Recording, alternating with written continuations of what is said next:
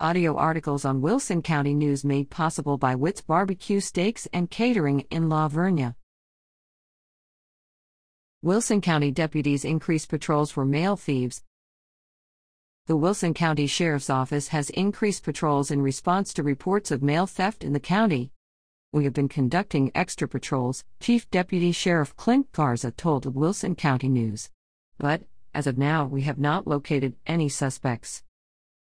Garza noted that investigators have been paying attention to residents' social media comments and the different areas in the county they are coming from. He also asked residents to provide the sheriff's office with descriptions of suspicious vehicles. Photos of the license plate or the driver are especially helpful, he said. If you see it, let your neighbors know, let us know, he emphasized, noting that information can be shared by calling 830 393 2535 or through the Sheriff's Office's new Facebook page. Our goal is to be responsive, Garza said. Read more in the March 17 Wilson County News. Reader at WCNOnline.com.